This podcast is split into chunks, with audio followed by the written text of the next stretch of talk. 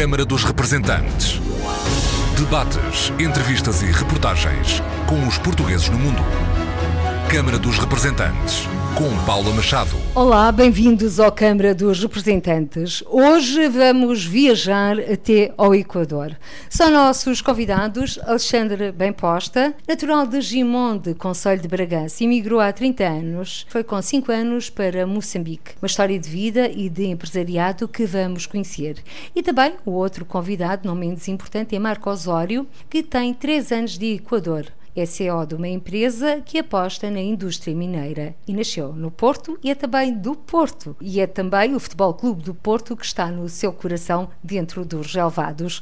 Bem-vindos a esta edição do Câmara dos Representantes e vou começar por si, Alexandre Bemposta, Gimonde, Conselho de Bragança, um empresário de sucesso na diáspora, agora com investimentos em Portugal nomeadamente na indústria mineira. Está a apostar em Foscoa um investimento de 17 milhões de euros. Quer-nos explicar, portanto, este investimento e como é que tudo começou? Portanto, eu fui eh, viver para o Equador e daí nasceu eh, o negócio mineiro. Estive 15 anos lá e agora resolvi eh, investir em Portugal.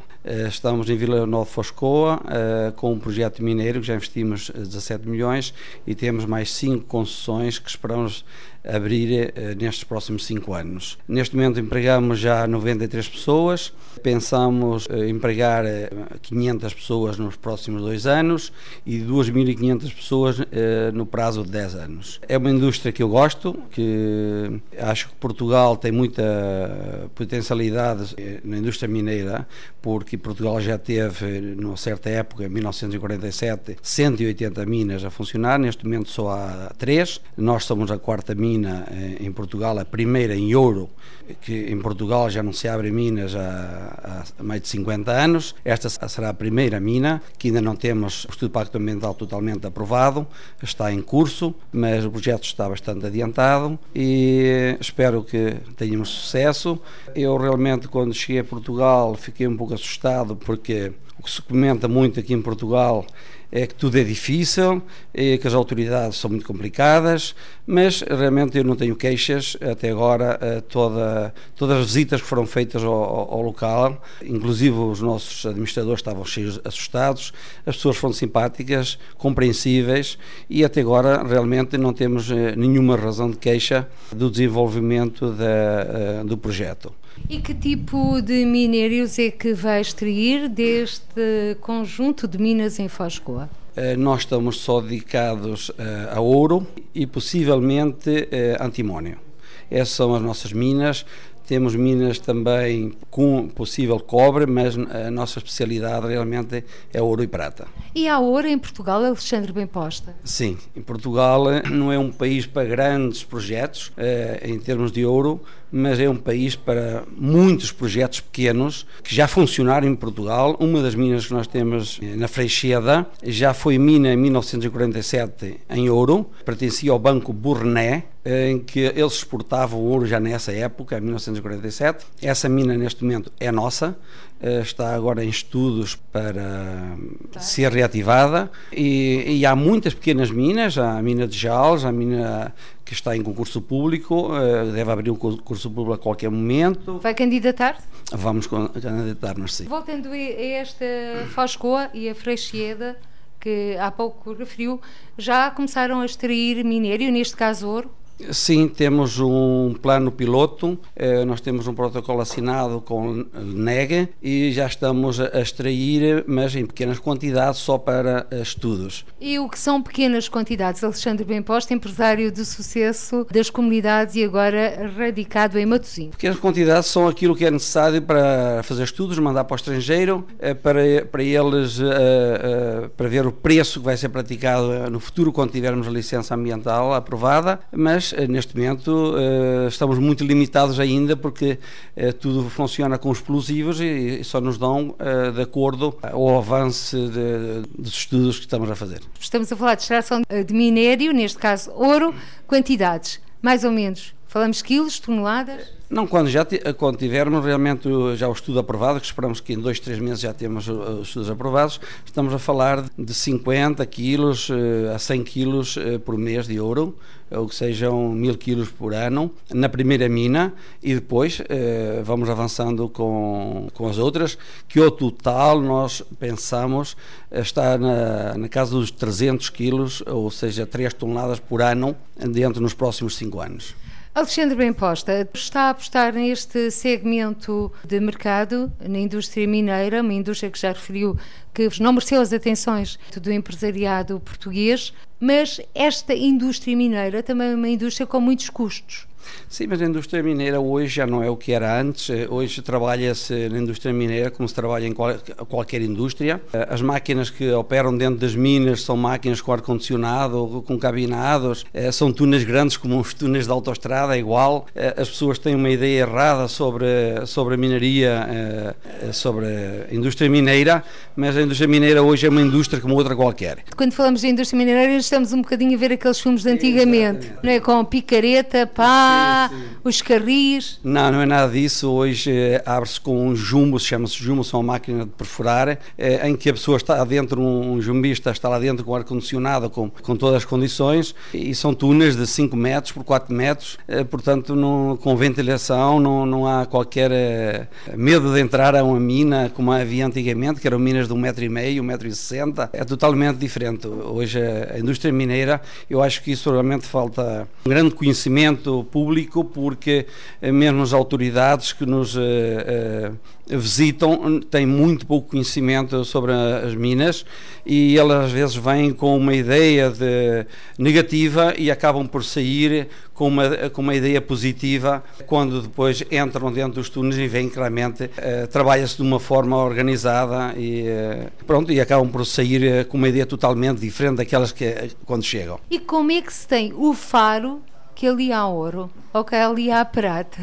Aqui em Portugal, praticamente eh, eh, toda, todas eh, as minas já foram estudadas há muitos anos e esta mina já foi mina, a nossa mina neste momento já foi mina em 1947, que era uma mina de antimónio e eh, depois os geólogos, os engenheiros estudam e tiram amostras, nós fazemos perfurações nos solos para ver o que é que tem e depois de, de encontrarmos os valores eh, que nos satisfazem, então aí passamos ao processo seguinte. Né? Antes de passarmos ao processo seguinte, vamos voltar então à sua história. Com 5 anos foi para Moçambique, em 1974 eh, devido à Revolução em Portugal, foi com a família para a África do Sul, o país vizinho. E é aí que começa a sua história de imigração, se é que se pode dizer. Sim, eu estava na África do Sul, não estava ligado ao mundo mineiro. Eu, eu era um, exportador e importador de mariscos, não tinha nada a ver com Minas, mas a minha esposa é do Equador e eu visitava o Equador todos os anos, de férias, para ir de férias. E quando chego ao Equador, encontro-me com um português que me desafia para investir numa mina. E eu na altura não, não entendia nada, completamente nada de mina, nem sabia, nem, nunca tinha entrado a uma mina mas achei interessante, eh, fui visitar essa mina e entusiasmei-me, pronto. E, eh, e, era uma mina artesanal, eh, eu comecei em aluviais, realmente em rios, coisa pequenina. No ouro, logo? No ouro, no ouro. Logo no ouro. Logo, logo no ouro. Mas depois entusiasmei-me com esse negócio, eu vivia na África do Sul na altura, fui de férias ao Equador e mudei-me totalmente para o Equador, mudei-me totalmente para o Equador, porque achei que era uh, algo que se identificava comigo. contratei uh, engenheiros sul-africanos e fui o que desenvolvi realmente a minaria no Equador. No Equador já existia minaria antes, mas era tudo artesanal, não exportavam nada, vendiam tudo no contrabando, que se costuma dizer, aos colombianos, era coisa, era uma indústria pequena artesanal. Era aquela indústria que se extraía por o ouro dos rios e vendia-se diretamente é, para ganhar dinheiro, para sobreviver. Só existia isso no Equador. Eu realmente, a minha visão foi outra, porque eles eh, eh, na altura eh, rejeitavam areias com 10 gramas de ouro, eu achei aquilo que não era normal, então fui ao Peru, eh, contratei um engenheiro e então fizemos a primeira eh, lavaria, lá no Equador chama-se planta, é uma lavaria, e nós o que fizemos no princípio foi processar areias que os artesanais deitavam fora. Ou seja, aproveitavam os restos. Os restos dos que deitavam fora. Do ouro. Do ouro. E daí então foi onde realmente eu ganhei dinheiro e daí entusiasmei-me com o negócio e foi, nós abrimos a primeira lavaria de exportação no Equador. Fomos os primeiros a exportar concentrados de ouro e os primeiros a exportar concentrados de cobre no Equador. A partir da nossa intervenção, eh, nós começamos a crescer, né? e ultimamente já, tinha, já, já tínhamos 1.100 funcionários a trabalhar em cinco minas, e o Equador, a partir de, de nós começamos a exportar, começaram a vir estrangeiros interessados, porque viram que nós estávamos a exportar concentrados, e porque o Equador, que o Equador não era um país conhecido como mineiro, e acharam muito interessante e começaram a aparecer eh, chineses, australianos, canadianos e a partir daí o Equador começou a abrir a indústria mineira. Hoje nós éramos a única uh, lavaria, neste momento há 96 em 14 anos. No Equador? É, pronto. E... O que é que o trouxe para Portugal e deixar o Equador? Pois, é, já tenho 64 anos, os meus filhos já estavam todos na casa dos 25 e 30 e eu não queria que eles ganhassem raízes no Equador, que depois já nos podia trazer para Portugal, então resolvi mudar radicalmente para Portugal, senão depois estava dividido entre os dois países. Ainda tenho lá sociedades a funcionar, ainda tenho 30% na, na, eh, na mina principal, que é a Agriplaza, e temos ainda 80% noutra, que temos um negócio com os australianos, que eles estão neste momento em prospeção, e, e para fecharmos o negócio. E, o meu genro está neste momento lá no Equador e vai continuar até que vendamos tudo no Equador e apostar totalmente em Portugal. Então vai vender minas de ouro no Equador? Vou porque é, acho que Portugal tem eh, as mesmas ou melhor condições que, que, o Equador. Portugal tem realmente bastantes minas de ouro, pequenas, como eu digo. Nós também não somos uma empresa grande, somos uma empresa considerada pequena, média, e sinto mais seguro aqui porque sofri alguns atentados lá, assaltos, roubos, e acho que eh, com a minha idade já quero ouvir eh, a acabar os meus dias em Portugal. Já lá vamos essa história de vida. Para já, a palavra para o Marco Osório, três anos do Equador, e por lá vai continuar uma aposta na indústria mineira para continuar. Para continuar até conseguirmos vender todo o nosso património no Equador. Nós estamos a canalizar toda a nossa riqueza do Equador, estamos a canalizar para Portugal, estamos a investir o dinheiro diretamente cá em Portugal, nas minas e que estamos a comprar cá em Portugal. Essa é a nossa aposta. Mas a diversidade de mercados não é melhor para as empresas? No caso de existir um retrocesso, têm garantido outro investimento noutro país? É verdade.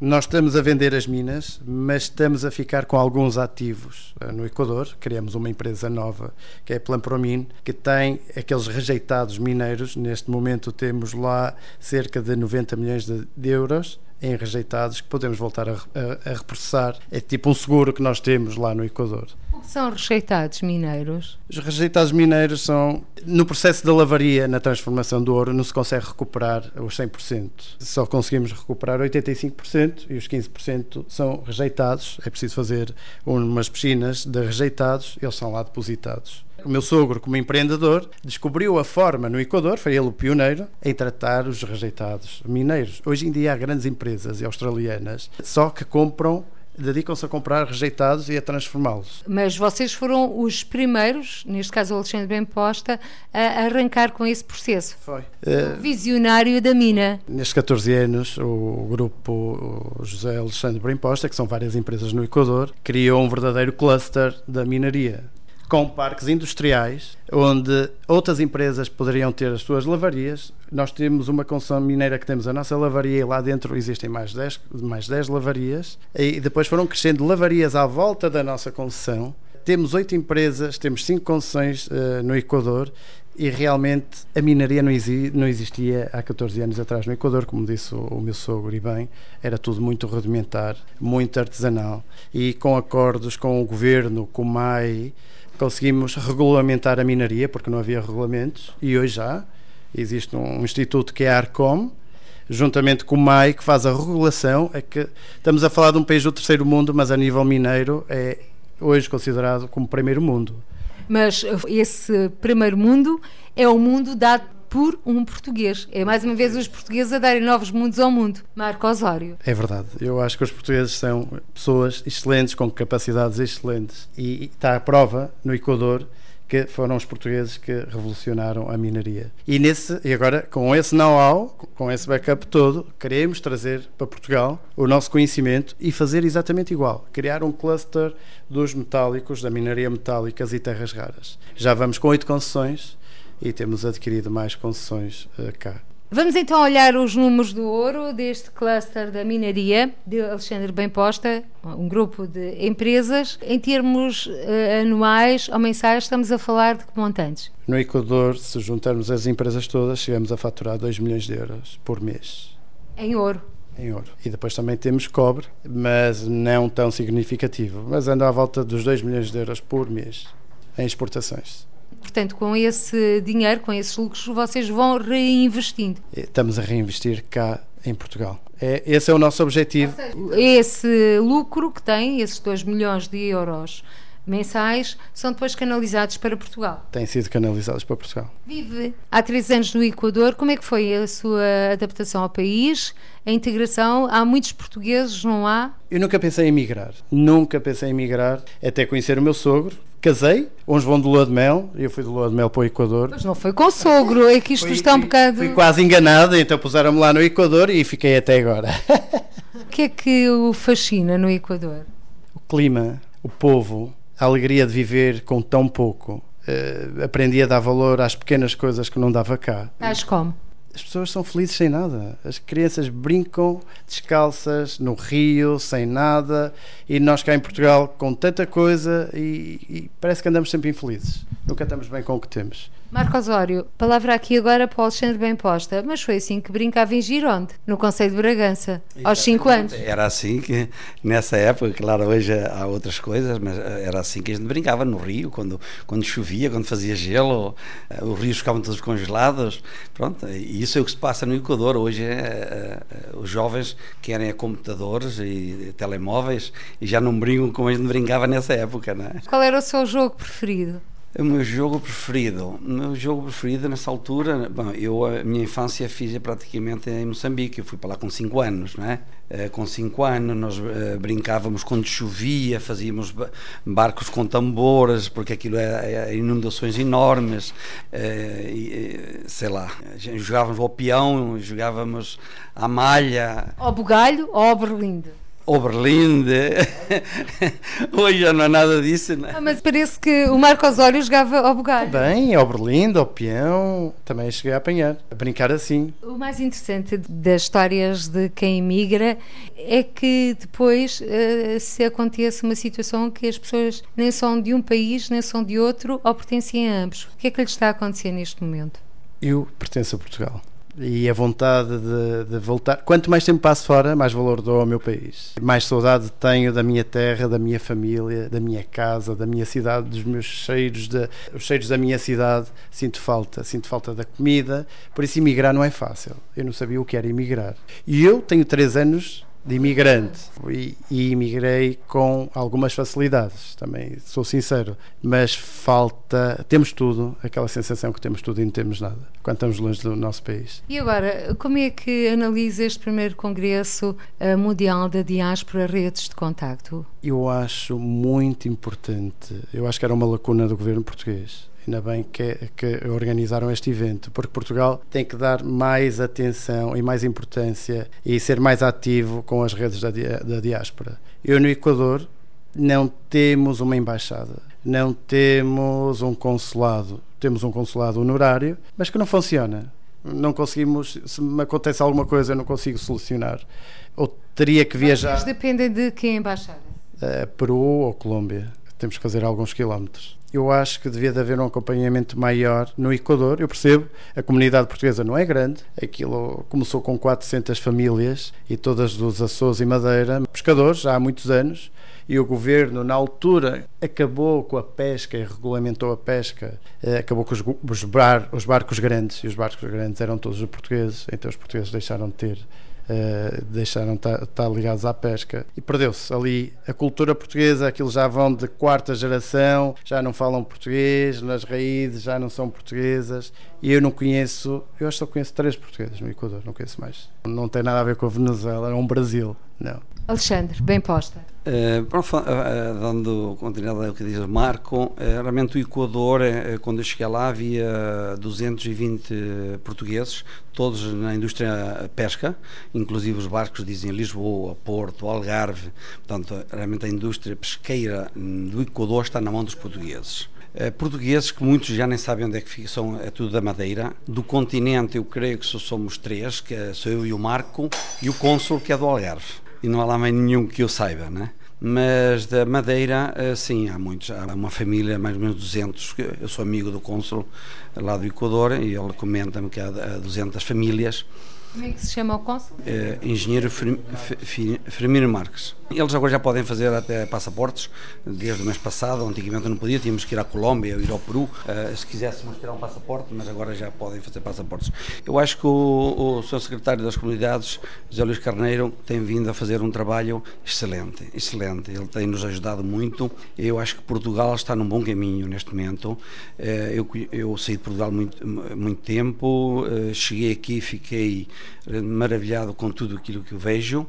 Acho que estamos no caminho certo, que ainda se pode fazer mais, mas não há dúvida que a diáspora é muito importante porque há muitas fortunas de portugueses lá fora que podem vir para Portugal. Agora, eh, o que acontece em Portugal é que há sempre, há, há sempre um medo de investir, que as autoridades são muito difíceis, que é dar licenciamentos que é difícil, mas isso transmite-se isso. A mim transmitiram, você abrir uma mina aqui, impossível aqui, ninguém lhe vai dar licença, aqui isso é tudo complicado. Eu não tenho visto isso. Eu não tenho visto isso, estava um bocado assustado, já tinha investido, estava um bocado assustado e posso dizer que as autoridades têm vindo lá e sempre com, com vontade de ajudar.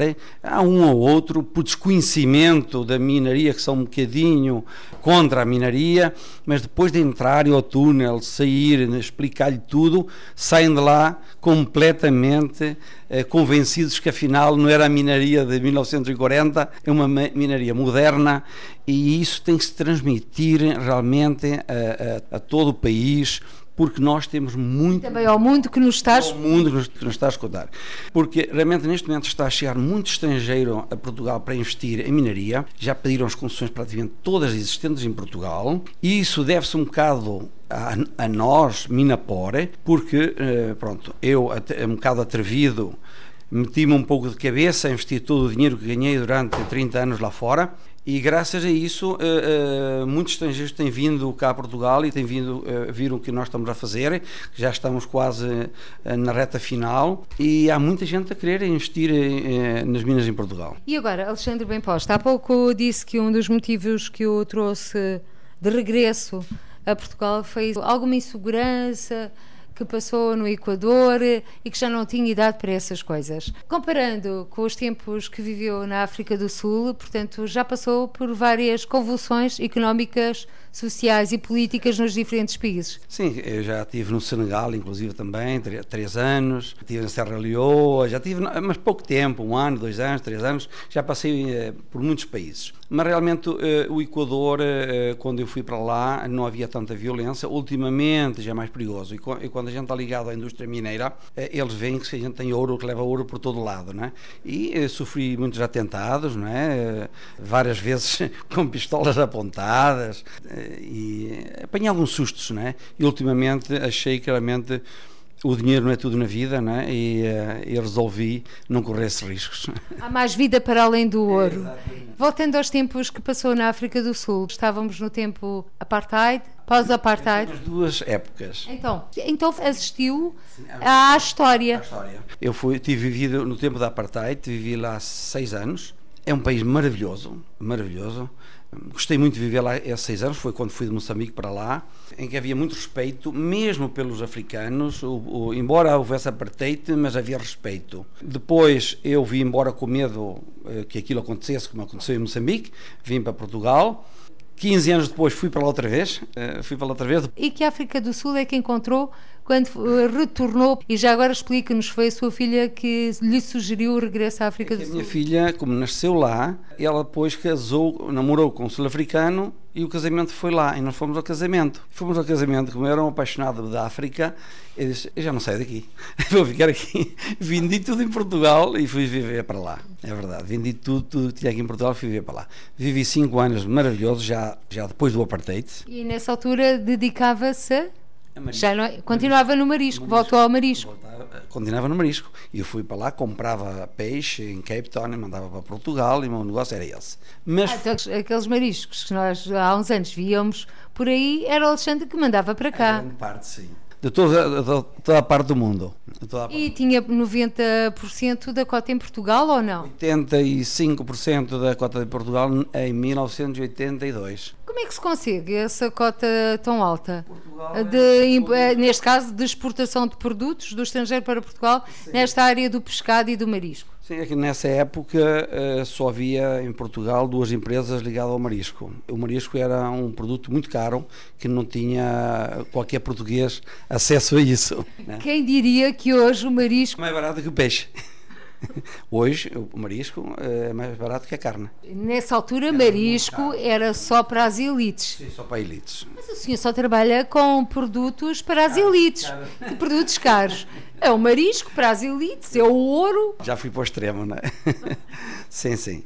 Depois, como digo, estive lá na África do Sul eh, esses anos e a todos os anos de, ao Equador de férias e, e abandonei o marisco totalmente. Nem ficou com uma cota parte marisco, nem para si, nem comigo. Muitos anos. Já estava muito cansado. De entrarmos na comunidade europeia, apareceu, apareceram muitos, uh, todos os países, uh, com, nessa época, com juros muito mais baratos que Portugal, tinham poderes de venda, dar crédito com as facilidades que tínhamos nós em Portugal. Na altura, os juros aqui em Portugal estavam a 25%, a Espanha já estava a 12%. Então, quer dizer, já não nós não podíamos competir, eh, foi na, na mudança da entrada na Comunidade Europeia e era já difícil. São as leis do mercado a ditar também a vida das pessoas. Alexandre Bem Posta, com 30 anos de imigração e o Marco Osório com 3 anos também de imigração, dois portugueses a residir no estrangeiro, neste caso o Alexandre Bem Posta já está de regresso a Portugal, eh, exerceu o seu direito de voto para as eleições quando estava no estrangeiro, as eleições em Portugal quando estava no estrangeiro? Para lhe dizer a verdade, não. Não, porque, olha, eh, eu num certo momento, eh, quando fui embora de Portugal, estava um bocado desiludido de Portugal e pensei num momento de nunca mais voltar. Eu nunca, nunca fui político, mas estava um bocado, saí daqui de Portugal, fui para a África do Sul, saí um bocado desiludido, disse, bem, eu a Portugal não volto mais. Mas as coisas mudaram, em Portugal hoje é outro mundo, esta juventude tem ajudado muito nisso também, estamos abertos ao mundo. E agora, deixe-me dar a palavra, porque falou de juventude, Marco Osório, uh, com, este, com este recenseamento automático, dos portugueses no estrangeiro e a possibilidade de votarem presencialmente ou via postal, já sem portes pagos por vocês, vai exercer o seu direito de voto nas legislativas? Sempre, sempre. Por acaso, sempre que há eleições, eu estou cá em Portugal. Coincide sempre estar cá em Portugal. Mas se eu estiver no Equador, claro que sim. Podemos então ter mais um voto para combater a alta abstenção que se registra nas comunidades portuguesas. E sempre utilizei o meu direito de voto e pretendo continuar a utilizar esse meu direito. E como português, eu acho que tenho o dever de votar. E eu acho que todos os portugueses devem de votar. É, é, é a nossa maneira de, de, mostrar, ou não, o nosso desagrado, ou, ou se estamos contentes. É, é, é, um dever que nós temos e devemos de, de, utilizar. Eu penso assim. E agora, Marco Osório e Alexandre Bem Posta, estamos a caminhar a passos largos para o final deste nosso programa, Câmara dos Representantes. Marco Osório vai regressar ao Equador. O que é que leva na bagagem? Esperança. Esperança que as coisas melhorem e sim, o trabalho que tem sido feito pelo Secretário de Estado das Comunidades, José Luís Carneiro, é incansável mas sempre se pode melhorar mais um, um, pouco. Eu acho que no Equador nós devemos ter ali um apoio uh, do, do nosso país, um apoio mais forte.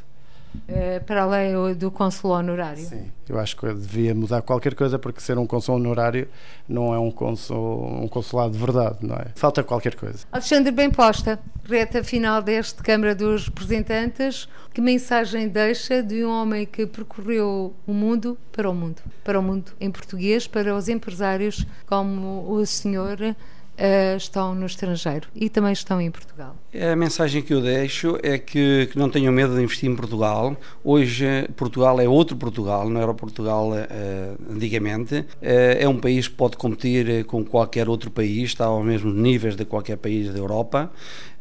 E que não tenham medo, que afinal as coisas em Portugal também se consegue investir sem qualquer problema, sem qualquer uh, entrave, porque a mim diziam pronto, que não era, não era possível conseguir uh, licenças para isto e para aquilo, que é tudo muito difícil, mas eu digo que não é verdade isso, porque eu estou cá e, e, e já estamos na reta final e não tivemos nenhum obstáculo. E convido a todos os portugueses que estão no estrangeiro a investir em Portugal, que é um país bonito, acolhedor e acho que é o país mais bonito da Europa.